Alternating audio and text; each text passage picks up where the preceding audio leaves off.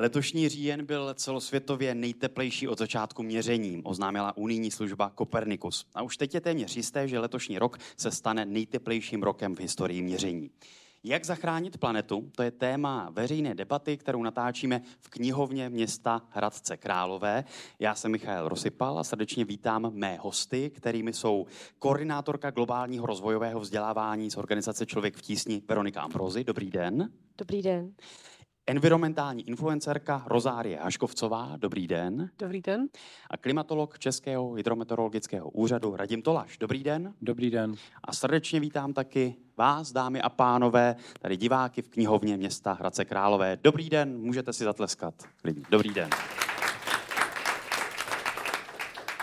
ještě chci poděkovat knihovně města Hradce Králové, Europa Direct Hradec Králové a zastoupení Evropské komise v České republice za podporu tohoto cyklu veřejných debat. Každý z našich tří bloků té následující zhruba necelé hodince bude uvozen takovou anketní otázkou. A mě by vždycky zajímalo nejenom, jak budete odpovídat vy, ano, ne, a my to pak samozřejmě rozpovídáme, ale také, také jak budete odpovídat vy, dámy a pánové. A mám tady několik údajů, díval jsem se na fakta o klimatu a tam jsem se dočetl, že planeta je nyní o přibližně 1,2 stupně Celsia teplejší než v předindustriálním období, tedy v letech 1850 až 1900, a že v Evropě a Severní Asii jsou současné teploty o 2 až 3 stupně teplejší než před 100 lety, v arktických oblastech až o 4 stupně. A ta moje první, moje první otázka je, jestli si myslíte, že v roce 2100 bude značná část planety neobyvatelná. Tak kdo si myslí, že ano, tak se prosím přihlašte. Dobře. A kdo si myslí, že ne? Tak to je většina. Tak to je optimismus tady v sále v Hradci. Co si myslí mý hosté? Veroniko? A musím vybrat ano, ne. No, zkuste a pak to rozpovídáme. Ano. Dobře, Rozárie? Já bych taky řekla jednoduše ano. Pane Tolaši? Já to vyvážím, ne. No, výborně. A teď to klidně pojďme tedy prosím rozpovídat. Veroniko Rozárie, proč si myslíte, že bude značná část planety neobyvatelná v roce 2100? Um, ehm, Protože to, jestli bude neobyvatelná značná část planety, záleží na tom, co vlastně uděláme v následujících pěti, deseti, patnácti letech. A e, zatím mi přijde, že sice tady máme různé jako možnosti řešení a víme toho hodně, máme různé prostředky, ale možná, že ta akce není jakoby dostatečná. A samozřejmě z podstaty svojí vlastní jsem vždycky trochu víc vidím spíš ty černý scénáře, což mě motivuje k tomu je, eh, aby se nestaly. Ale stejně si zároveň pořád myslím, že eh, pravděpodobně spíš pořád směřujeme k tomu, že ta část, větší část planety jako bude neobyvatelná, anebo hůře obyvatelná. Rozárie, ty si tady odpověděla ano, ale přitom před časem pro Hej FOMO si řekla, občas to vypadá trošku beznadějně, ale já přísahám, že to není beznadějný. Já přísahám, že to není beznadějný. Takže nebudeme mít kde žít, ale to je v pohodě. Ne, já právě bych eh, asi řekla to podobné, že asi kdybychom pokračovali v tom trendu, tak jak se teď chováme, eh, tak je to nějakým způsobem neudržitelné. Eh, ale vlastně ty, vy jste jenom říkal, mluvil o hlavně klimatu a o nějakém oteplení, jako o nějakých stupních, ale myslím si, že je tady ta nějaká neobydle, jako nemožnost někde obývat nebude třeba daná jenom tím klimatem, změnou klimatu, ale že máme vlastně spoustu jiných environmentálních problémů, které se můžou prostě společně spojit a z nějakého důvodu, z různých důvodů pak může být dáno, že některé místa bohužel nebude možné nadále obývat, ale myslím si, že řešení jsou a že máme jako cestu, jak z toho ven. Proto jsem říkala, že jako dobře, jestli mám vybrat jedno, tak bych řekla spíš ano, ale hodně to samozřejmě bude záležet na tom, jak se budeme jako společnost chovat. Radíme, vy jste tady optimista, odpověděl jste ne, ostatně jako tady většina diváků, tak kde se ve vás bere ten optimismus, že to zvládneme to, do toho roku 2100? Tady to zaznělo. My víme, že je problém, my víme, jak ho řešit a jde o toho jenom začít řešit a zaznělo tady, že ho řešíme zatím hrozně pomalu. To znamená, ten pesimismus může vycházet z toho, že to řešíme pomalu, ale na druhou stranu zase zatím lidstvo, kdykoliv bylo opravdu ouvej, tak našlo řešení a to řešení pomohlo.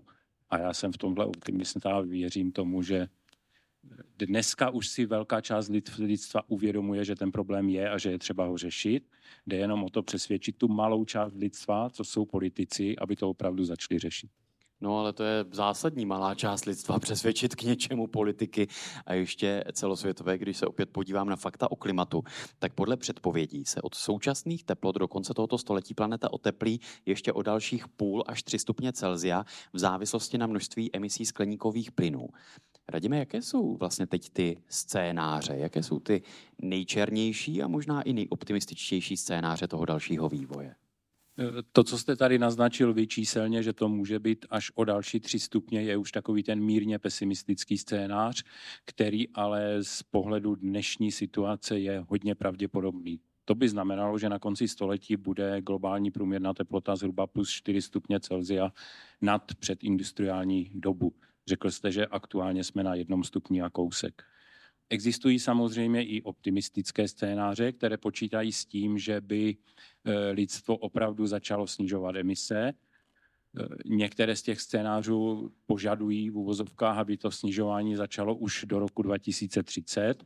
Tam já si opravdu nejsem jistý, že by toho lidstvo bylo schopno, takže já tomu nevěřím, že do roku 2030 ale do roku 2050 se dá předpokládat, že růst emisí se globálně minimálně zastaví a ten klimatický systém bude mít zhruba 50 let na to, aby se začal spravovat. Ne, aby se spravil, aby se začal spravovat, protože v tom klimatu všechno trvá hrozně dlouho.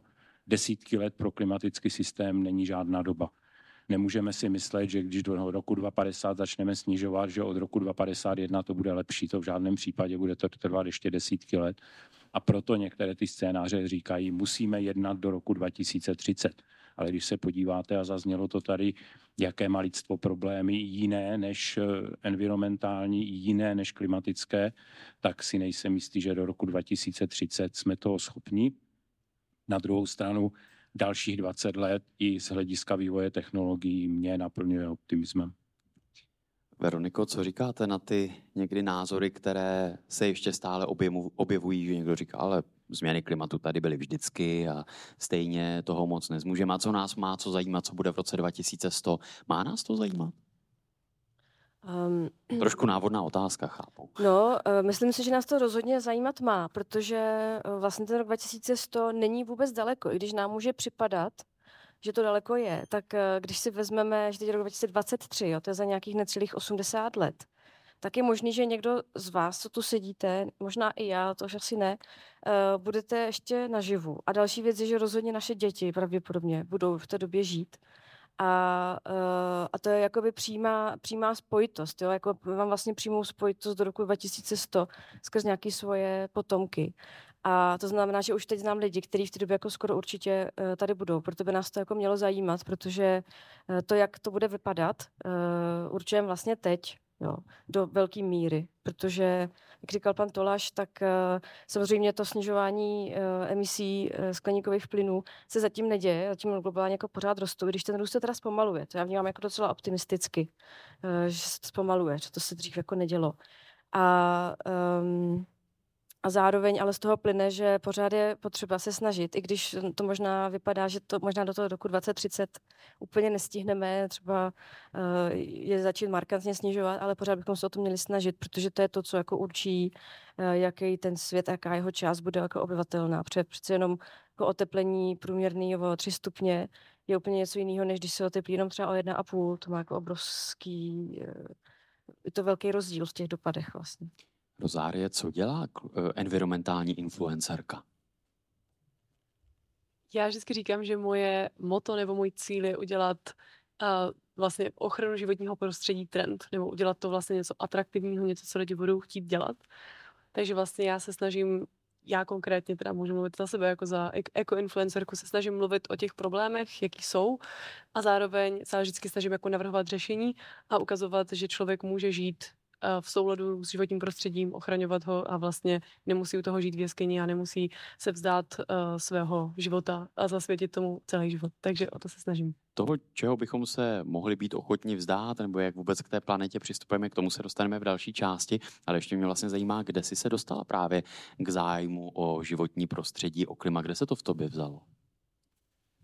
Um, tady to je už, to vždycky povídám, uh, při každém rozhovoru a je to už takový kliše, ale mě můj učitel na angličtinu, když mi bylo pět let, tak nám pouštěl videa, až takový hodně jako katastrofický, apokalyptický videa o tom, že jako skončí svět a že prostě uh, tam byly videa uh, různých jako elektráren a jak se spaluje uhlí a jak tedy vlastně všichni zemřeme.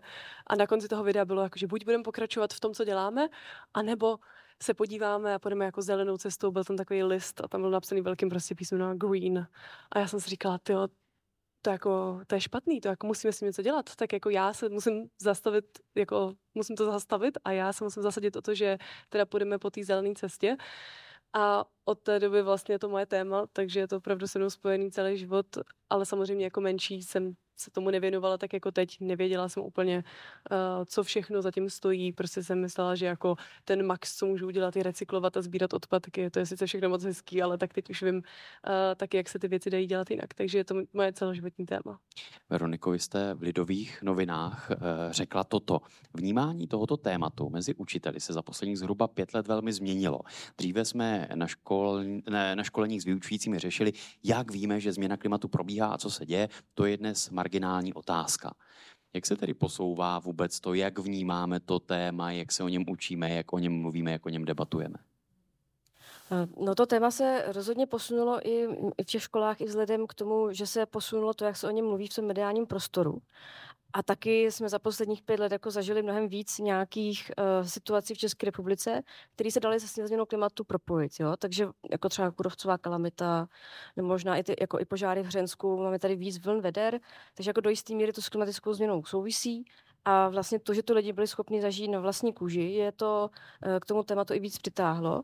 A dneska už vlastně málo lidí, velmi málo lidí jako spochybňuje, že to probíhá nebo že za to může člověk, ale co, co se mění v té diskuzi je otázka uh, vlastně podobná, jako jak, jaký to tady bude, jestli tady vůbec ještě budeme a jak to teda řešit a jaký jsou ty konkrétní jako věci, které může dělat ta společnost, ale i to, co můžeme dělat my v té škole, třeba s těma dětma, a, eh, a čím dál tím více ukazuje, se objevuje otázka, jak právě to dělat tak, aby to ty děti, ta výuka o klimatické změně jako zaujala a aby ale v nich nevzbudila nějakou depresi nebo nějaký uh, jako pocity viny a, a tak. Ke klimatickému žalu se taky dostaneme.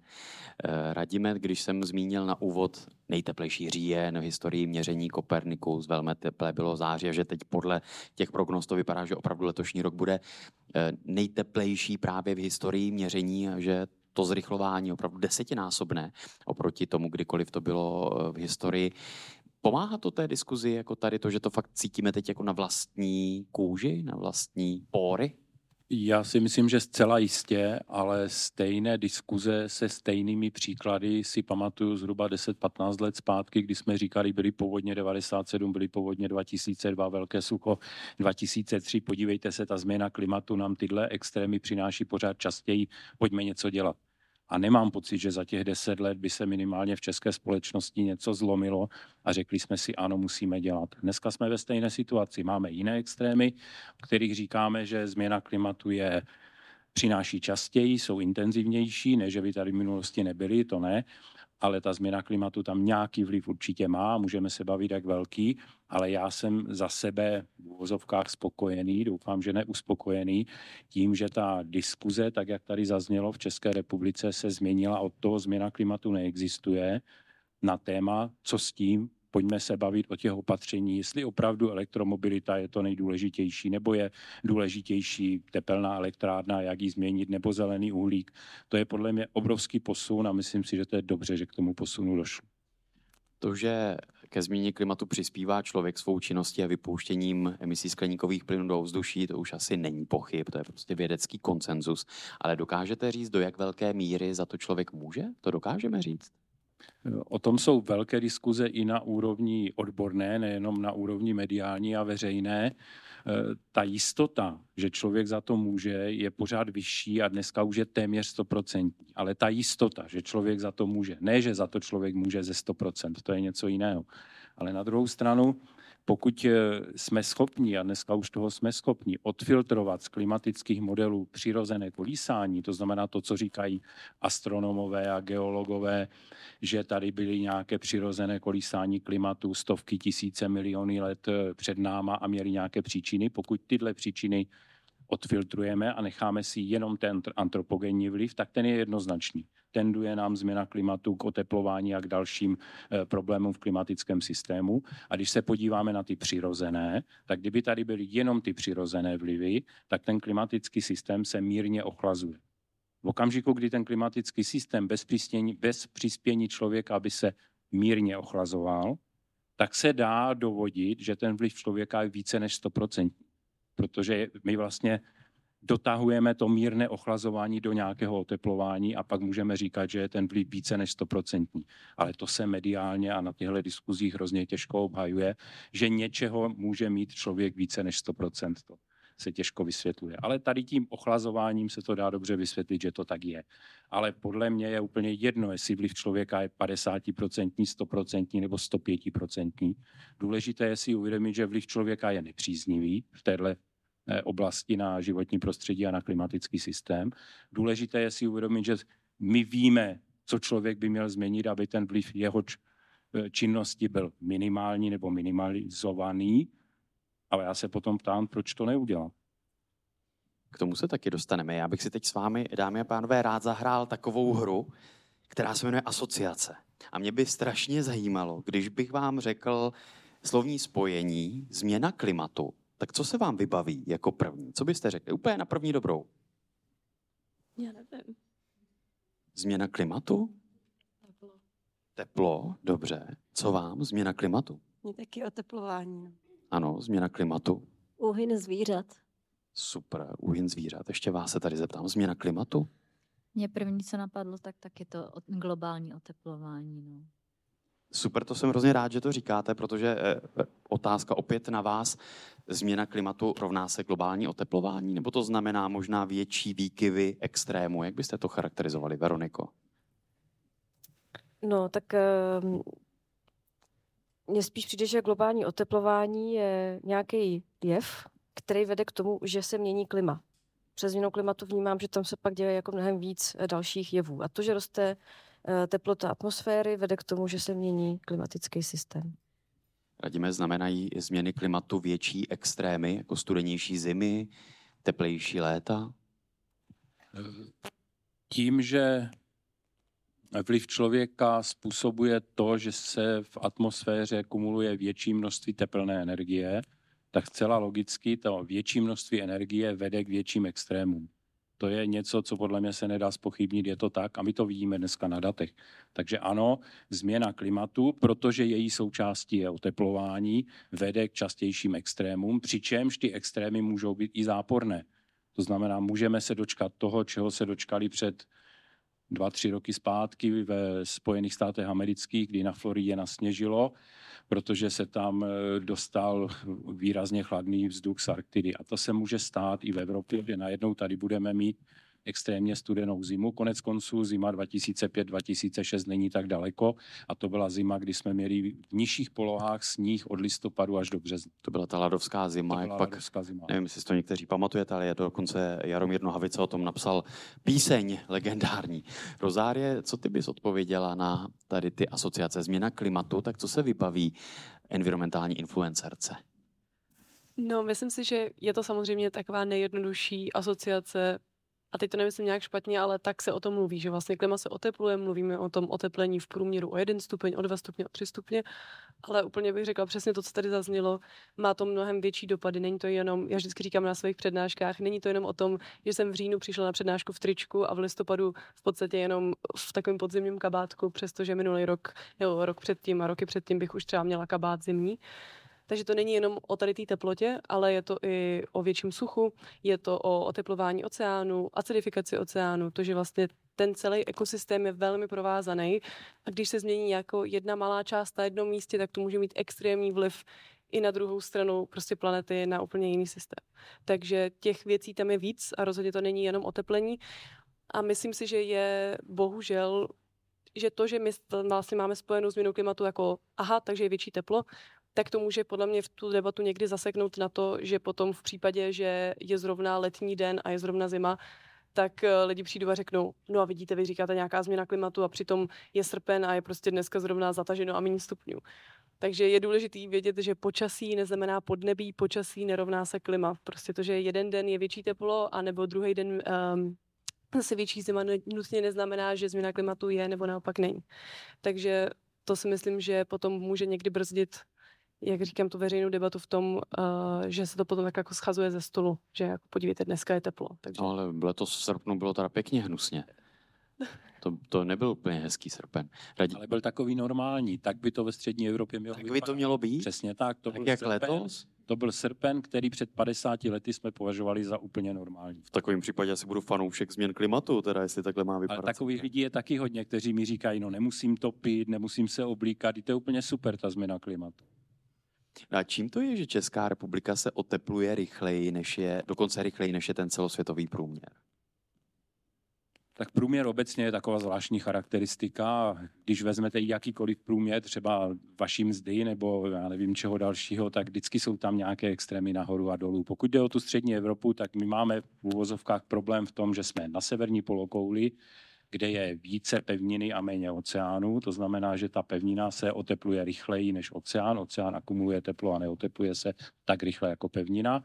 A my jsme na té severní polokouli a potom jsme daleko od toho oceánu, jsme uprostřed Evropy, takže se otepluje eh, atmosféra ve střední Evropě více než někde u oceánu Německu, Holandsku a podobně, protože jsme uprostřed toho kontinentu. Takže když to spočítáme, tak u nás se otepluje rychleji, než je ten globální průměr, ale to neznamená, že nejsou jiné lokality na Země kouli, kde se třeba neotepluje tak rychle, nebo se dokonce i ochlazuje, jako některé části Jižní Ameriky a nebo Antarktidy. Takže ten průměr potom se to srovná a máme plus 1,2 stupně Celsia, což znamená, že někde je méně, někde je víc, někde se ochlazuje, ale většinou se otepluje.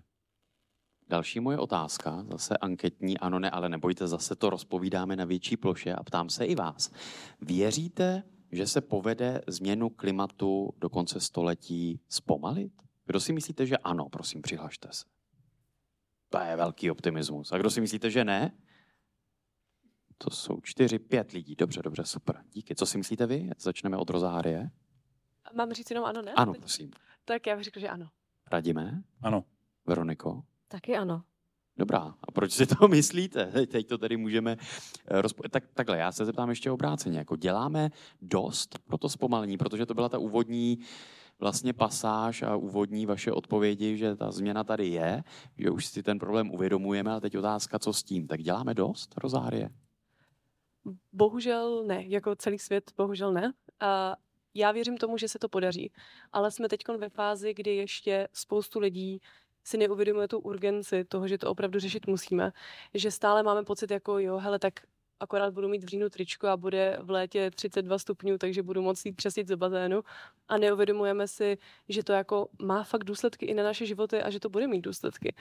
Takže věřím tomu, že se nám to podaří zastavit, zpomalit a nějakým způsobem, ale problém je v tom, že my jako lidi velmi se nám jako nechce dělat něco, co máme pocit, že není nutný. A změna klimatu je trochu abstraktní, nemůžeme ji úplně jako vidět, ne, nehoří nám nic prostě před očima, i když bohužel už teď se to někdy stává. Takže věřím tomu, že se to podaří, jenom se trochu bojím, že to bude pozdě, že vlastně až v moment, kdy my zjistíme, ty tak teď už nám ale fakt jako uh, hoří zapatama, tak v ten moment si uvědomíme a sakra, musíme s tím něco dělat.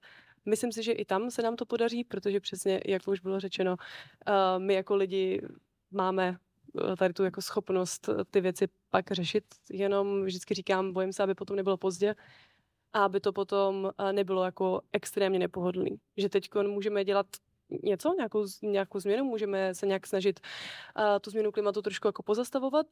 V moment, kdy to ještě jde jednoduše, kdy ještě ty ztráty třeba, ať už ekonomický nebo jakýkoliv jiný, nebudou tak velký, ale že když to budeme řešit později, tak už jako to na naše životy konkrétně a na náš komfort může mít dopady jako obrovský. Veroniko, děláme dost? Ne. Ale přesto si myslíte, že se to povede zpomalit? Přece si myslím, že se povede zpomalit, ale pak je otázka, jako jak moc a jaká bude ta, eh, ta výsledná jako realita, jak moc ten svět vlastně bude oteplený a jestli vůbec pak dojde zase asi, asi jo, po nějaké době eh, k nějaký, jako, nějakému ustálení, ale uh, v tuhle chvíli podle mě jako neděláme dost. Myslím si, že tady je dost možností, dost nápadů, i hodně jako dostatek financí, to vychází i vlastně z poslední zprávy IPCC, ale i z jiných zdrojů, že vlastně jako finance globálně na uh, nějakou transformaci pro měnu společnosti jako máme, uh, na odklon od fosilních paliv a tak, ale uh, co zatím zdá se chybí, je buď dostatek ty politické vůle, ale možná i nějaký jako biznisový vůle, že když tady máme s příklady jako udržitelných biznisů, tak třeba konkrétně v tom jako fosilním průmyslu to je vlastně hodně smutný, jo, takže ale záleží, uh, záleží prostě, co se, co se udá. Takže já jako pořád nějak věřím, že uh, ta šance, šance je, uh, ale a myslím si, že není úplně malá, ale rozhodně v tuhle chvíli ještě neděláme dost. I když už jako se minimálně na té úrovni nějaký jako legislativní a různých eh, dohod se podniklo poměrně hodně. Máme různé závazky, máme různé jako představy, co by bylo, máme vytyčený nějaký cíl, co by bylo potřeba, jako, čeho by bylo potřeba dosáhnout. A už se začínají promítat i do nějakých národních politik, minimálně v Evropě a v některých dalších státech taky, ale uh, tak pořád jako si myslím, že je, uh, že nejsme jako za vodou a je pořád potřeba tyhle ty uh, politiky jako šířit mezi lidi, šířit mezi uh, lidi, kteří mají moc, což nejsou nutně jenom ty vlády, to jsou právě i ty velké korporace samozřejmě. A uh, snažit se je přimět tomu, aby jednali. Radíme, děláme dost? Neděláme dost, alespoň zatím, a tady zaznělo pěkné spojení, já ho využiju, eh, biznisová, biznisová a politická vůle něco dělat. Tady ta vůle biznisu a politiky naráží na jednu velmi nepříjemnou vlastnost klimatického systému, kterou je setrvačnost. My vlastně chceme po politicích a biznismenech, aby investovali a zisk z tohohle investování s velkou pravděpodobností, to znamená ne úplně stoprocentně, s velkou pravděpodobností začneme vnímat, sklízet, nevím, jak bych to řekl, za desítky let. A to je něco, co je pro biznismena i pro politika v podstatě něco zcela nepřijatelného až nepochopitelného, že něco takového musí udělat, protože on musí teď nějakým způsobem něco zafinancovat, pak budou jedny volby, druhé volby, pak budou třetí volby a začne se to poznávat teprve. A to toho politika jakoby nezajímá a to ani ty mladé politiky, protože oni potřebují být zvoleni. A v okamžiku, kdy eh, ta opatření jsou prezentována jako cesta do chudoby, což je velký nesmysl, když se zamyslíte nad tím, že Česká republika snížila mezi roky 90 a 2020 emise skleníkových plynů o 40% tak proč si někdo myslí, že tohle byla cesta do chudoby? My jsme přece neschudli od roku 1990 do roku 2020. Tak proč bychom měli schudnout tím, že se teď budeme snažit oduhlíkovat ekonomiku?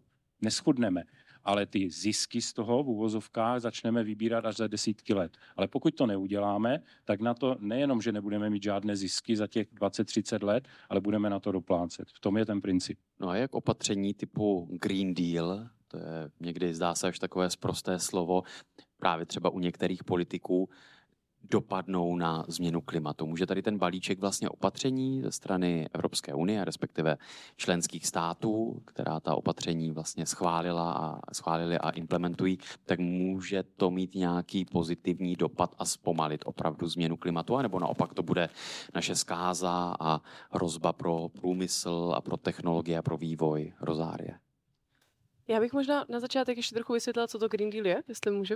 A, no, budu moc rád. Takže eh, Green Deal je nějaký myšlenkový vlastně směr, nějaký cíle, který jsme si nastavili a řekli jsme si jako Evropská unie, jako evropský státy, chceme snížit emise a chceme, aby naše budoucnost vypadala takhle a takhle. To je celý, co Green Deal říká. A abychom v roce 2050 byli uhlíkově neutrální. Uhlíkově neutrální. Ale jsou tam i nějaké jiné cíle, co se týče třeba odpadového hospodářství a tak dále, ale jsou to jenom nějaké cíle.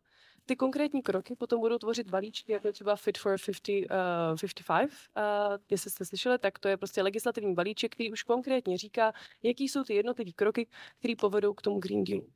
to znamená, Green Deal samotný není žádný jako zákon, a jsou to pouze nějaké jako představy a postupně k tomu budeme vlastně ty zákony teprve tvořit. Vytvořil se k tomu taky nějaký rozpočet, je to velmi jako složitá záležitost, ale v principu jde o tohle. Takže ano, v principu Green Dealu souzním s těmi cíly Green Dealu a uvidíme, jak budou konkrétně vypadat ty jednotlivé směrnice, zákony, legislativy, které se budou mít nadále implementovat. Takže já bych řekla, že Green Deal o tom máme peníze, spoustu peněz, který přijdou k nám do České republiky a my musíme ty peníze nějakým způsobem správně rozdělit a dát tak, aby se dostali na správná místa, aby se nám podařilo těch cílů dosáhnout. Takže je pro mě těžké říct velmi jednoduše Green Deal ano, ne, protože Green Deal má tisíce stránek a je tam spoustu věcí a jak jsem říkala, to spoustu částí, které vlastně ještě ani neznáme, ale jsou s ním s těmi cíly, souzním s tím, že tedy jsou to peníze, které se budou nadále investovat do nových technologií, do inovací, do toho, abychom se mohli jako průmysl třeba dekarbonizovat, uh, ale asi nejde jednoznačně říct, jako, že všechno je super nebo všechno je špatně. Je to prostě nějaký mix a můžeme o tom debatovat. Radíme, je to cesta k zelenějšímu světu a k lepší budoucnosti, nebo cesta ke zkáze průmyslu a našeho života tak, jak ho známe? Za mě je to cesta k zelenější Evropě, a dokud ten Green Deal nebude globální, tak klimatu nepomůže.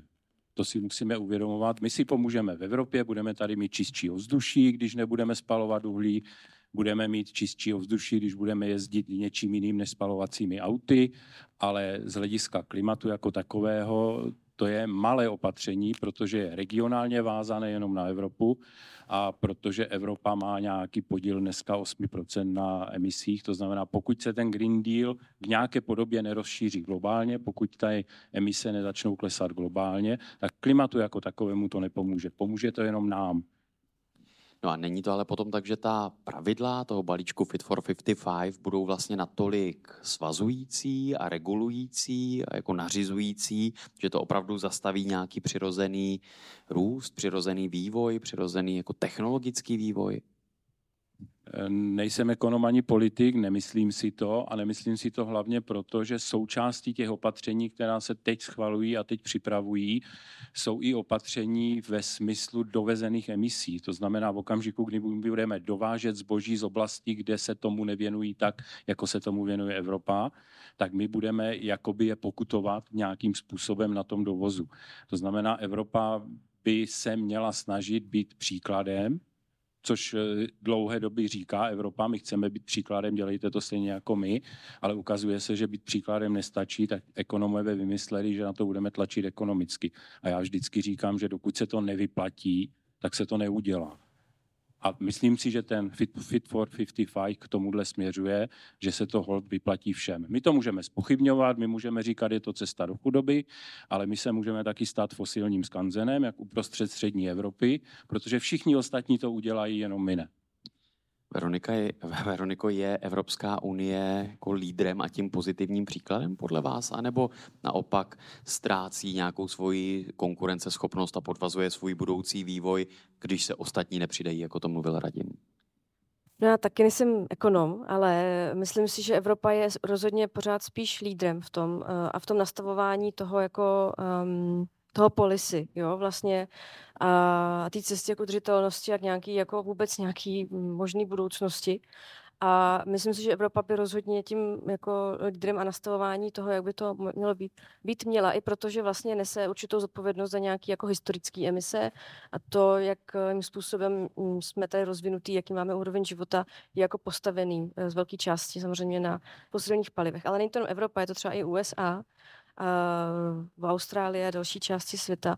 A pak třeba je tady častý argument jako Čína, jo? tak jakoby my tady v Evropě si, se podhráváme tady nějakým Green Dealem, který já si teda myslím, že vlastně uh, se všema těma balíčkama uh, naopak třeba konkrétně pro Česko jako obrovskou příležitostí, protože um, pokud uh, se to všechno uh, bude jako provádět tak, jak je teď v plánu, tak vlastně do Česka by v rámci tady toho, tady celé transformace mělo přitýst víc peněz, než jsem přiteklo od, toho, od té doby jsme vstoupili do Evropské unie. To je jako ohromný balík peněz. To není jako, že tady dostaneme něco málo na transformaci. Jo.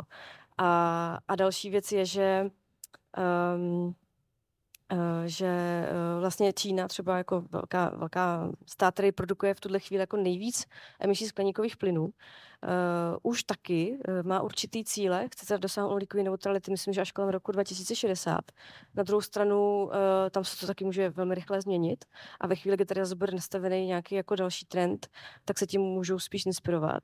Zároveň Čína je prostě jako největší investor do zelených technologií obecně a my někdy vnímáme, jako, že pořád produkuje nejvíc uh, emisí, jo, ale zase, když se podíváme na to, jak eh, jim sice vyrostla v posledních letech eh, pořád produkce emisí skleníkových plynů, ale zároveň tam jako výrazně klesla chudoba. To je jako bezprecedentní vývoj. A teď úplně pomíjím všechny jiné politiky Číny, kterými samozřejmě jako nesouhlasím. Tak eh, je podle mě důležité vnímat Čínu spíš jako partnera v tomhle a v nějakým jako jednání, jak snižovat ty emise, než nutně jako mm, nějakého konkurenta. A samozřejmě na té ekonomické rovině tady kolikrát zaznívá, že nás prostě tady převálcuje, uh, převálcují solární panely z Číny, protože většina se jich tam hold, hold vyrábí a to je pravda. To je. Proč se z toho Green Dealu stalo takové politikum, které mnoho lidí nebo mnoho politiků vnímá tak negativně? Protože ho nikdo neče, jenom on mluví. Přesně tak. Má to, jak jsem říkala, tisíce stránek a jestli někdo řekne znám Green Deal, tak bych mu hodně měla jako tendenci nevěřit, protože nemám pocit, že tomu někdo může rozumět fakt jako Určitě jaký lidi jsou, ale nebude to každý politik v České republice. A je to takový jako snadný strašák nebo snadný vnější nepřítel? Jako já si myslím, že hraje roli to, že tomu se furt říká Green Deal a ne zelená dohoda, že tomu používáme ten anglický ekvivalent v něčem, jo? že si říkám, že to jako může podporově působit. A podle mě to je strašák proto, protože se uh, hol v českém uh, mediálním prostoru někteří lidi toho chytli a začali říkat, že nám to sníží životní úroveň, že se budeme muset omezit. Ale mi se to omezilo ta debata na to, že nebudeme moct jezdit autama spalovacíma. V zásadě. Nebo víc jiného se neřeší. Přitom jako Green Deal má obrovskou složku spravedlivý transformace. Jo? To znamená, um, tam je hodně peněz zaměří na to, aby to, ta proměna směrem vlastně jako udržitelnější, zelenější Evropy, že tak řeknu, byla hlavně spravedlivá. Doteď jako není. Ten ekonomický růst, na kterým my jsme jako to postavili, tak je jako velmi nespravedlivý a vytváří tady enormně bohatý lidi a zároveň tady uvrhuje spoustu lidí do nějaké chudoby, nebo i v Česku vlastně se potýkáme uh, s energetickou chudobou. A ten Green Deal má v sobě mít, nebo potom třeba Fit for 55 a další nástroje, co tam jsou, sobě má mít tu společenskou sociální komponentu, aby právě se ty klimatické finance dostaly i k těm jako nejchudším, aby i oni dosáhli na to, že si třeba zrenovují uh, barák po babičce. A nebo nemusí to být nutně eh, tehle, tahle pobídka, to prostě ty peníze sem ještě pořádně nepřišly. Nebo tady máme ten jako mm, fond spravedlivý transformace v tuhle chvíli v Česku, který se snaží podpořit regiony jako Moravskoslezský kraj, Ústecký a Karlovarský. A vlastně uh, tam je jako obrovská komponenta právě toho, aby ten další jako vývoj byl pokud možno spravedlivý a po, po, pokusil se narovnat některé nerovnosti, které tady jsou. I mezi, i v rámci zemí, i mezi těma zeměma Evropské unie. Radíme, když jste mluvil o tom, že jako je otázka, jestli eh, odstranit spalovací motory nebo eh, proměnit prostě energetiku, to, jakým způsobem získáváme elektřinu, teplo. Co je vlastně teda jako nejdůležitější? Na co bychom se měli ideálně zaměřit? Tak za mě je to ta energetika, protože ten Green Deal, zaznělo to tady, se zúžil na tu elektromobilitu, ale v okamžiku, kdy budeme elektroauta dobíjet z tepelných elektráren, tak to ničemu nepomůže. To znamená, my musíme začít na té energetické části a zabývat se energetikou, i protože energetika je největší eh, zdroj eh, skleníkových plynů. Na druhou stranu, kdybychom všecko zastavili a začali se zabývat jenom tou energetikou, tak za deset let si řekneme, ne, ale mohli jsme být více připraveni. To znamená, není možné to od sebe úplně oddělovat, ale to zaměření z mého pohledu musí na energetiku a v druhém druhém kole na zemědělství, protože v půdě je největší zdroj možných takzvaných propadů skleníkových plynů, že půda, pokud bude kvalitní, tak bude odčerpávat skleníkové plyny z atmosféry a pomůže té transformaci. Já se moc omlouvám, trošku nám vazbí ten mikrofon, já vás možná poprosím, nedržte ho tak pevně v pěsti, protože oni tam jsou ty vysílače a zkuste ho jenom třeba držet i výš pod tou hlavičkou, třeba, třeba, třeba to pomůže, uvidíme, někdy, někdy to prý pomůže. Ale zdá se, že to pořád trošku eh, zlobí, tak se případně omlouvám i vám, i divákům za zhoršenou kvalitu tohoto přenosu. Tím se vlastně dostáváme, co jsme teď naznačili, jako k další části, k mojí další otázce, která zní, můžeme jako jednotlivci zachránit planetu? A kdo si myslíte, že ano? Prosím, přihlašte se. Nikdo. A kdo si myslí, že ne? Všichni. A co si myslíte vy? Pardon, radíme. Eh, každá skupina je tvořena jednotlivci. To znamená, pokud si někdo myslí, že to můžou vyřešit jenom nějaké velké skupiny, tak ve své podstatě jsou to jednotlivci, ale to je slovíčkaření. Co si myslím já, v okamžiku, kdy jednotlivci nebudou přesvědčeni o tom, že je to třeba řešit, tak to ti politici a biznismeni dělat nebudou. Rozárie? stoprocentně jednotlivci hrajou obrovskou roli, protože politik je i jednotlivec. Potřebujeme přesvědčit jednotlivce, to znamená i politiky, i biznesmeny, učitele. Jako na každý úrovni ve všech sférách potřebujeme jednotlivce, kteří budou chtít to řešit. Veroniko, co si myslíte vy? No, já s tím, já s tím souzním, uh, protože, jak už zaznělo, jsou jednotlivci vlastně s různou mocí.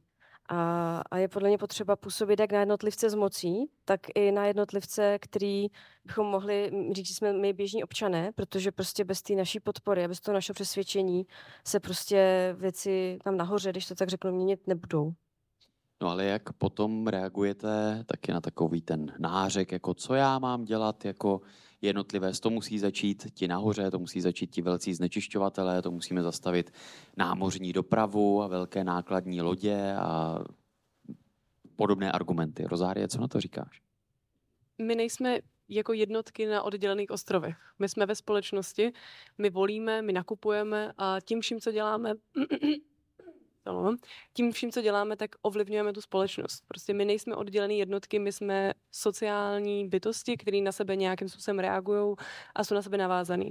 Takže jestli chceme zastavit námořní lodě, uh, tak to asi bude taky souviset s tím, co si objednáváme všechno přes oceán. To, co my tady jako konzumujeme jako jednotlivci. A samozřejmě, že to není tak, že jako uh, jeden jedno nenakoupený tričko z Číny spasí celý svět. Uh, to samozřejmě logicky nedává smysl, ale je nás tady jako několik, jenom v České republice několik milionů a všichni děláme rozhodnutí a rozhodujeme se, odkud si budeme kupovat jídlo, odkud budeme um, kupovat oblečení, uh, jakými dopravní prostředky budeme jezdit, koho budeme volit. Teď nás čekají velké volby příští rok.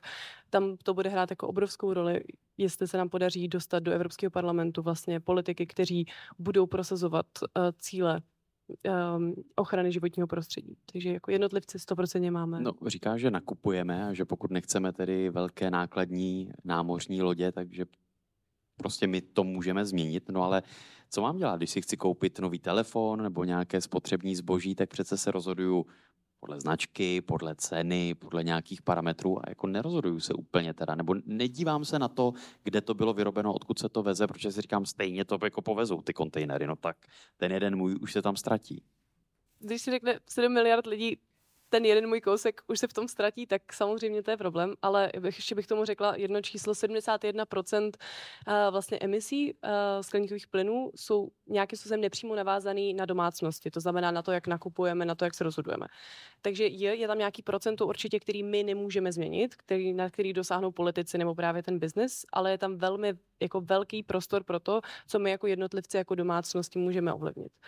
A co bych ještě řekla k tomu, um, k tomu vlastně, jak my kde můžeme jinde nakoupit? Jako mám přímo říct nějaký jako nápady, kde člověk může jinde nakoupit, aby to třeba nešlo tou, tou lodí? No, kde si koupím nový telefon, aby byl vyroben v Česku ve vedlejší ulici, kde, tak kde to samozřejmě asi nikdy nebude. Tady by prostě tady je správný podle mě tlak veřejnosti, který může poukazovat na to, jako že hele Apple, nechcete začít třeba vyrábět to v humálnějších továrnách, mluvit o tom a vlastně jako jim to neustále jako předhazovat, jako pozor, podívejte se, kde těžíte ten kobalt, nemůžete, nemůžete nějakým způsobem zajistit, aby to bylo udržitelné, takže my můžeme vyrábět tlak na ty firmy.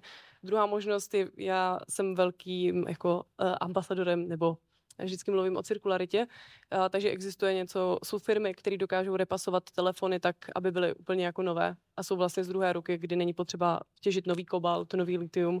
Takže cirkularita podle mě v tom bude hrát velmi důležitou roli a já věřím tomu, že cirkularita nás může k té, k té zelené budoucnosti dostat. Co říkáte na ty argumenty, že my v Evropě, jak jste to zmínil tady, radíme, jsme zodpovědní za 8-9% celosvětových emisí, že dokud nezačnou ti velcí hráči a ty velké země typu Čína, Indie, Spojené státy, Brazílie, takže vlastně my se tady snažíme, ale právě možná jako jednotlivci nic moc nezmůžeme. Veroniko. No mně ten argument přijde falešný, protože ty další státy už taky začaly, jo. Vlastně to není... Falešný argument. Jakoby, no, že vlastně eh, my nejsme jediný, kdo něco dělá, Evropská unie. Takže to mně vlastně přijde, že můžeme pak hodnotit, jestli ty jejich závazky jsou taky nedostatečný, což pravděpodobně někde budou, tak je velmi podobně, ale ale um, vlastně ne, nepravdivý, protože ty další státy už taky něco dělají, nějak se k tomu jako zavazují. Uh, různou měrou samozřejmě. Radíme, co myslíte vy? Já s tím souhlasím, já mám jenom trošku problém s tím zdrojem toho zboží, odkud to zboží je. Ne, že bych to chtěl spochybnit, to je samozřejmě velký, velká výzva si kupovat a cirkulovat zboží, ale já si myslím, že jednotlivec na bohatém severu, což jsme i my v České republice, obecně by se měl zamyslet nad tím, jestli není schopen svou spotřebu snížit. To znamená ne, že si budu kupovat něco od někud a od někud jinut, ale že to nebudu potřebovat tak často. Podle mě nemusím mít každý rok nový telefon jenom proto, že už ten novější je lepší. Stejně tak s autama je spoustu lidí, kteří mají doma v domácnosti tři auta třeba. Nad tím se zamysleme. Zamysleme se nad tím, jestli musíme mít na Vánoce jahody ze Španělska, jestli musíme mít všude jogurty z celé České republiky, když přijdu do Ostravy v obchodě, že tam musí být plzeňské jogurty a podobně já ne, nejsem fanoušek toho, pojďme do jeskyní nebo pojďme do chudoby, ale zamýšleme se nad tím, co kupujeme a jestli to nevyhodíme. Jedna ze zpráv IPCC, pět let stará, která se jmenovala Změna klimatu a pevnina, ukázala, vypočítala z světových statistik, že 30% zemědělských eh, výrobků, které se vypěstují, vyrobí, se vyhodí. 30% globálně. Když jsem to řekl na nějaké přednášce před 14 dny, tak Laco Miko, poradce prezidenta, mi na to řekl a ve Vrbě je to 40. A pro mě už těch 30 je něco zcela nepřijatelného. Já chápu, že to zemědělství musí mít nějaké přebytky, aby zásobilo obyvatelstvo dostatečně. Já neumím říct, že to má být 10%, které vyhodíme, ale 30 si myslím, že je hodně. Rozárie, předpokládám, že to je pro tebe velké téma vůbec tady ten přístup ke spotřebě, jestli si kupuju to, co opravdu potřebuju, nebo jestli si možná kupujeme a spotřebováváme moc. Vždycky na prvním místě se snažím zamýšlet nad tím, potřebuju to doopravdy. Když to potřebuji doopravdy, tak se hledám, jak to koupit second hand. Když to nejde koupit second hand, to znamená cirkulárně, tak to se snažím koupit od udržitelné značky, která to dělá dobře. A až potom v té nejhorší jako možnosti, kdy neexistuje jiná varianta, tak sáhnu po něčem, eh, co za mě není úplně nejvíc eticky a environmentálně dobře vyrobeno že 100% konzumujeme toho úplně extrémní množství, je na nás neustále vlastně tlak, abychom si kupovali víc a víc. Já se zabývám tématikou fast fashion, kdy vlastně uh, ty vyloženě ty firmy cílí na to, aby hlavně ženy, a oni cílí vyloženě na ženy 13 až 23 let, a stále jim ukazují, jestli chcete být trendy, jestli chcete být prostě krásný, a tak si budete muset koupit nový šaty každý týden. Potřebujete jako 50 různých uh, kalhot, různých barev a je úplně extrémní tlak na to si pořád kupovat víc a víc. A není to jenom s oblečením, je to přesně s telefonem, že každý rok, abyste byli trendy, abyste byli in, abyste ukázali svůj status, tak potřebujete nový telefon. A neustále ten tlak na ten konzum. Takže konzum uh, je jedna podle mě z nejhorších částí, uh, což spouští vlastně celou tu environmentální krizi. Tady mě zase zajímá váš názor, tak jdu mezi vás, protože by mě zajímalo, co vlastně děláte pro to, abyste žili jako udržitelněji a abyste chránili planetu? Co se snažíte dělat? Nebo je něco takového, o co se snažíte? Jsme vegani. Jste vegani, dobře, děkuju, k tomu se dostaneme. Co vy? Vy, vy tady máte, vy se hlásíte. Uh, třídit odpad. Ano, super, díky. Tady jdu ještě za vámi. Co, co vy děláte pro to, aby jste byli udržitelnější? Tady vás přepadnu ze zadu. Nešeredit sídlem třeba. Pardon, ještě no. Nešeredit sídlem tolik, nevyhazovat. Jo, jo, ne, nešeredit, to je nějaký hradecký výraz, asi to jsem ne, nepobral na první dobrou. Co vy, co se snažíte dělat pro, aby se, já to tady za váma s dovolením, abyste žili udržitelněji nebo abyste chránili planetu? Nemám ponětí. Nemáte ponětí. Co, co vy? Vás se zeptám. Ne, nebrat maso z dovozu. Dobře, dobře. Co děláte vy, dámy a pane, pro udržitelnější život? Radíme. Jste vegan? Nejsem vegan ani vegetarián, já hrozně nerad nakupuju. Já myslím si, že tím dělám pro životní prostředí hrozně moc. Dokud mě manželka nedotáhne do obchodu, že už konečně potřebuju nové kalhoty, tak si je nekoupím. A to je to, co říkám. Zamýšlím se nad tím, jestli opravdu potřebuju ty věci tak často a tak rychle, ale to vyplývá z té mojí nechutí chodit do obchodu. Ale... To se může hodit, to je teda užitečné. A tak to máte argument na manželku potom zase. Když vám řekne, potřebuješ nové kalhoty, tak řekneš, ne, já žiju udržitelně. To ne, já zase manželku poslouchám. To je, to je správný přístup. Veroniko, co vy, jak to máte?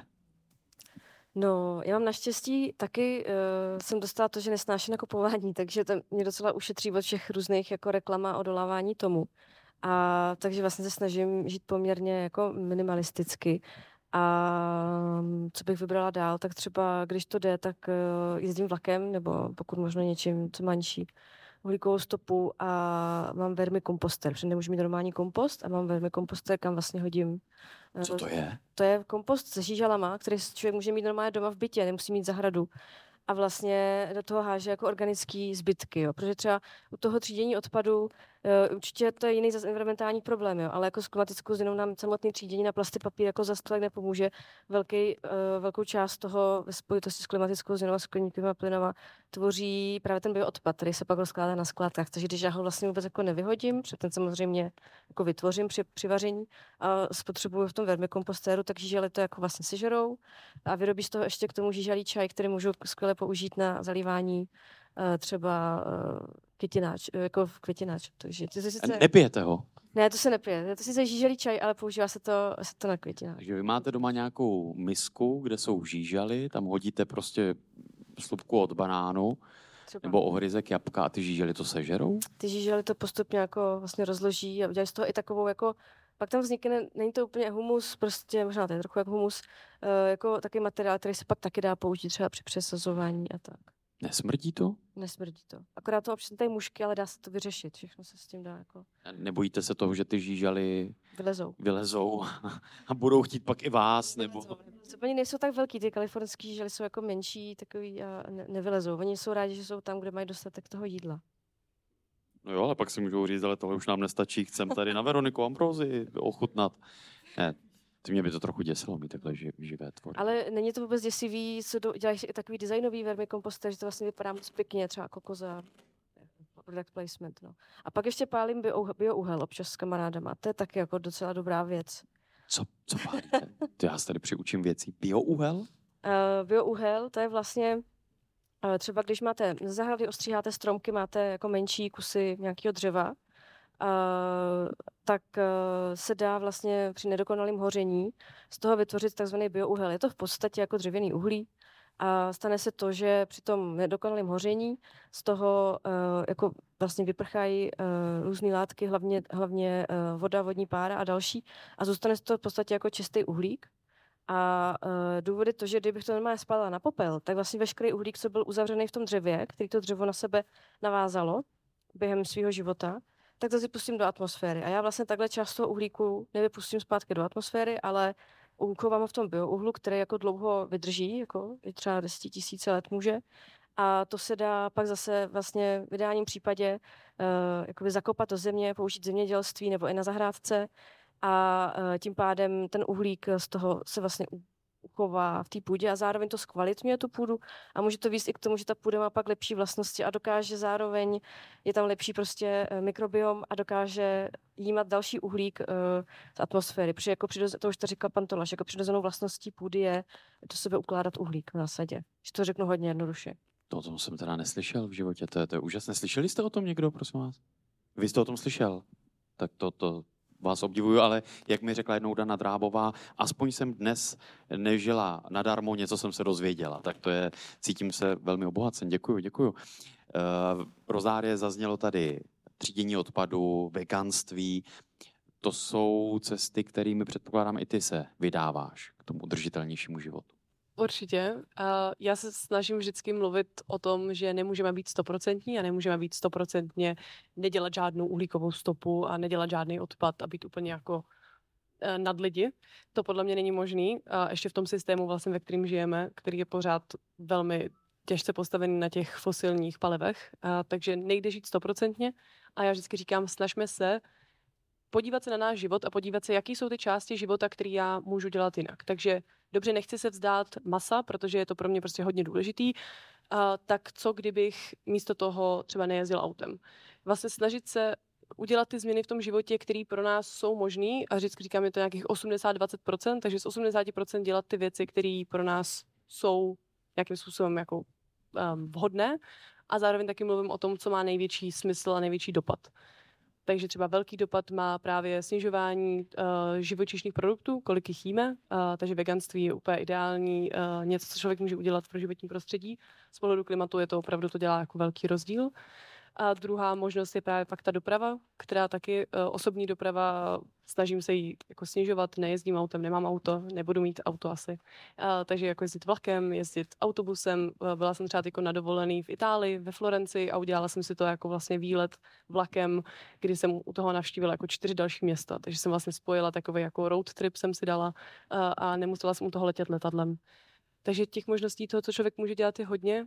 Určitě základ toho bude šetřit, minimalismus, co vždycky říkám, že jako není to o tom, co dělám, ale spíš co nedělám. Jako zbytečně nenakupuju, zbytečně neplýtvám zdroj, zbytečně nedělám věci. Nebo co třeba člověk může udělat, jestli jste tady pár z vás dospělých, tak je třeba velmi jednoduchý, a velmi jednoduchý, je taky jedna z možností třeba nakoupit elektřinu od zelených zdrojů. Že zkrátka člověk bude mít jinýho dodavatele, který se snaží upřednostňovat primárně uh, zelené zdroje. Není to dražší, ale potom není to tak, že kdo chce žít udržitelně, že to vyžaduje čas, energii, peníze?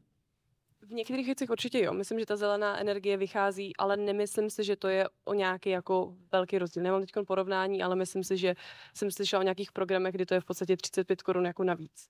Uh, Někdy ano, někdy samozřejmě ta udržitelnost může být dražší, ale rozhodně jako veganství bych řekla, že až levnější. Vlastně za 100 gramů tofu dáte 13 korun. Uh, oblečení ze second handu bude vždycky levnější. Spoustu oblečení mám vlastně zadarmo ze Svepu, tím, že Swep to je takové místo, kde přinesete oblečení a vyměníte toho s ostatními zadarmo. Což je tvoje oblíbená činnost a aktivita. Moje oblíbená aktivita. Takže uh, člověk se může oblíkat zadarmo nebo za velmi nízkou cenu. Tím, že jako nenakupuju zbytečně, tak jediný moje výdaje jsou jako kafička a jídlo. a veganský jídlo, takže já si myslím, že to může být úplně šetrný i pro peněženku a že to jako jde hodně ruku v ruce, že jako ekologie a, a ekonomie. Na to mě teda přimělo k další otázce, protože mě zajímá, čeho byste byli ochotni se vzdát kvůli planetě? Hmm, tak třeba myslím, že to maso je dobrý příklad. Že bavili jsme se o tom, že uh, můžeme se vzdát masa úplně, jako třeba vegani, ale můžeme se ho vzdát jenom třeba, že se ho dáme jednou týdně. Tak to může být nějaký jako část uh, něčeho, čeho se můžeme vzdát. A čeho byste se třeba nevzdal? Co je zas pro vás tak důležité, že by se toho člověk těžko zbavoval? Hmm, no, tak já jsem pohodlný člověk, takže určitě nějakého pohodlí tady. A to má samozřejmě různé uh, podoby. tak teďka mě asi nenapadá nic konkrétního, ale protože děkuju, ono je to hodně jako ohledání toho, toho balancu že jo, a té, té míry. Čeho byste se vzdali kvůli planetě, kvůli ochraně planety? Máte něco takového? Mm, tak třeba lítání. Super, děkuji moc. Ještě vás se tady zeptám, čeho byste byli ochotni se vzdát? Jízdy autem. Dobře. A če, čeho ne naopak? Já chodím všude pěšky, takže tak, takže nepotřebujete fakt auto. No to je, to je super. A ještě teda jdu tady za váma dozadu. Čeho byste byli ochotni se vzdát? Uh, teď nevím to chvíli. Máte ještě někdo nějaký tip nebo nějaký nápad? Zeptám se i hostů, čeho byste se vzdali? Radíme, čeho byste se vzdal kvůli planetě? Já bych se v té odpovědi odpíchl od toho, co tady zaznělo, že nemusíme být stoprocentní a doplnil bych to o jednu informaci, že Klimatický systém si s emisemi skleníkových plynů historicky poradil ze 60%. To znamená, 40% zůstává v atmosféře a 60% klimatický systém zpracoval. To znamená, taková ta naše víze uhlíkové nuly je v podstatě zbytečně eh, ne že rychlá, ale zbytečná. My musíme snížit emise globálně o 40%, což znamená, že tam, kde můžeme, tak více a tam, kde nemůžeme, tak méně. A v tom případě si myslím, já osobně, že se nemusíme vzdávat ničeho, jenom musíme přemýšlet nad tím, jak to využíváme. Není nutné, abychom všichni byli vegani nebo všichni přestali létat, ale je blbost lítat z Ostravy do Prahy letadlem. Bývali takový politici, kteří to dělávali, že jo? Já jsem taky párkrát letěl, když jsem to měl jako přípoj, ale bylo to jo. před 10-15 lety a situace se dost změnila. No a jsem rád, že tady právě třeba zaznělo i to létání nebo jízda autem. Jakým způsobem právě to naše létání se podílí na té uhlíkové stopě a na změnách klimatu? Globálně jsou to 2% emisí skleníkových plynů. Letecká doprava, včetně nákladní, ale ta tam nedělá velký podíl. Je to téma, Rozárie, Veroniko, právě jak třeba přistupovat k planetě, právě přemýšlet třeba o tom létání nebo o tom cestování obecně, Rozárie? Jestli chcete být ukameňováni na Twitteru, tak řekněte věnuju se životnímu prostředí a, a k tomu mějte někde na sociálních sítích eh, fotku z letadla. Tak jestli chcete být ukamenování, tak tam je to ideální. Myslím, že to je takový trigger point, že je to nějaký místo, kde se snaží vlastně eh, lidi schodit jakýkoliv snahy environmentalistů nebo lidi, kteří to téma nějakým způsobem zdvihují. Takže potom chtějí jako říct, aha, ty tady děláš tohle a tohle, nabádáš k tomu lidi a pak letíš. Takže jsi úplně jako out, eh, říkáš nesmysly. Eh, Letecká doprava tvoří přesně 2% eh, emisí a je to všechno o nějaký míře. Snažím se, nebo přijde mi blbost letět na dva dny na víkend do Barcelony, ale prostě nepřijde mi nic špatného na tom jednou za čas letět, objevovat svět. Je to důležitá součást nějakého našeho jako osobního seberozvoje, který nás zase může posouvat dál. Takže je to všechno o nějaký míře. Letecká doprava je prostě jenom takový hodně eh, jako bolestivý místo, do čeho lidi rádi rýpou. A taky je pravdou to, že to, že letecká doprava tvoří 2%, je dáno tím, že jenom malé procento lidí si může dovolit cestovat. To znamená, kdybychom všichni cestovali, kdyby celý si cestovali jako Evropani, tak to procento bude mnohem vyšší. Takže tady zase ten problém trochu té spravedlnosti, kdy jako my se tady lítáme na dovolenky a děláme ty emise a pak za to budou vlastně na to dopadat, bude to dopadat na lidi, kteří třeba nikdy nemohli letět, ale stejně na ně ty dopady změny klimatu budou mít efekt. A čeho ty by ses tedy byla ochotná vzdát a čeho ne? Asi se nevzdám toho lítání úplně, jak jsem říkala. Eh, Myslím, že cestování je fakt důležitý pro člověka, eh, poznávat svět. To, že jsem třeba mohla nějakou dobu žít mimo Evropu, mi určitě jako extrémním způsobem otevřelo oči a můžu díky tomu třeba být eh, a dělat to, co dělám.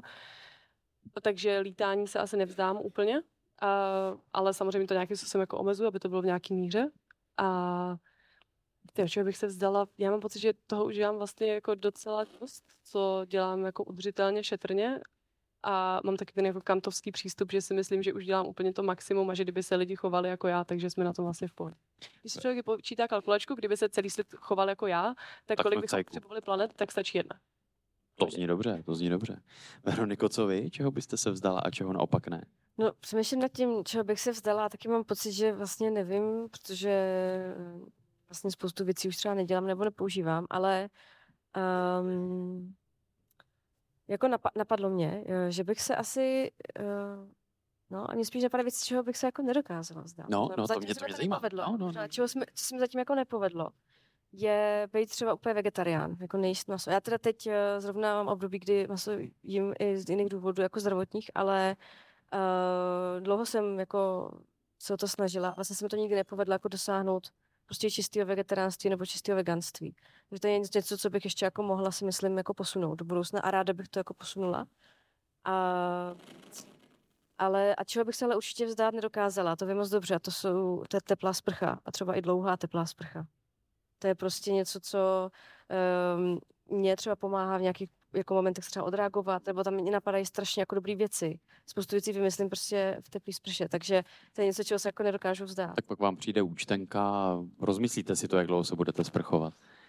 Ale ještě mě zajímá, ono, my jsme možná tady byli v některých oblastech nebo ohledech jako pesimističní, kdy jsme se snažili zase to trochu vyvracet a hledat i nějaký pozitivní náhled na tu věc.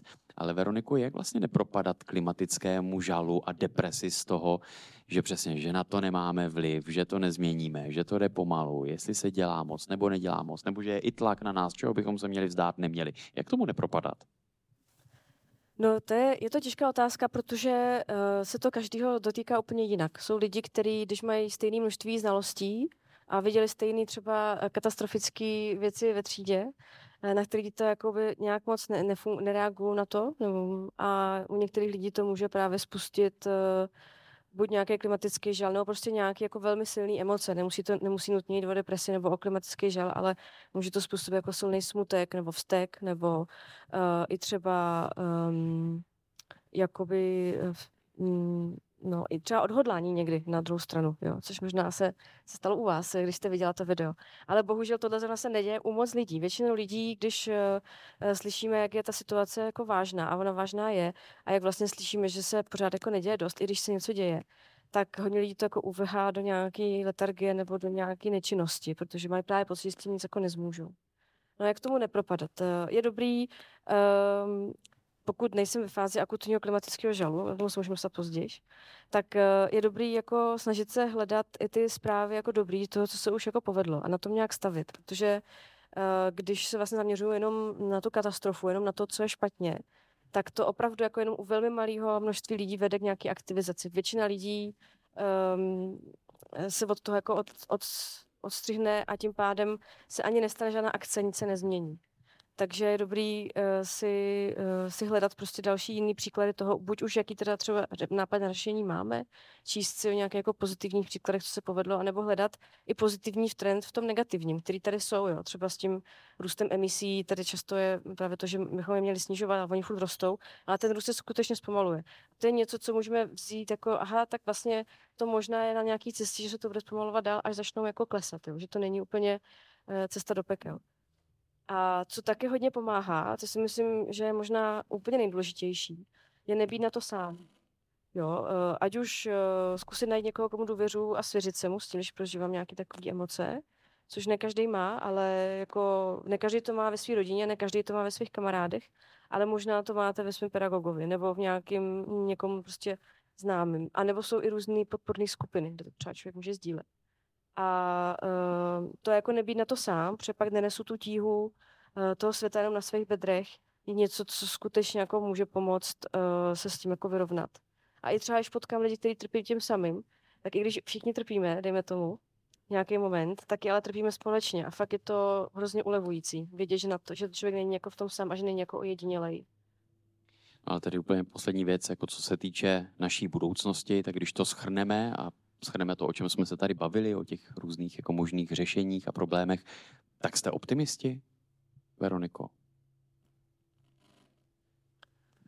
Uh, já přemýšlím, já jsem asi obojí. Já jsem jakoby pesimista přirozeným nastavením od jak živa a zároveň jsem optimista uh, z důvodu toho, abych jako si udržela tu akceschopnost a, a, a aby vlastně jako měla ještě nějakou sílu to teda změnit a posouvat dál, jakožto jednotlivec. Rozárie?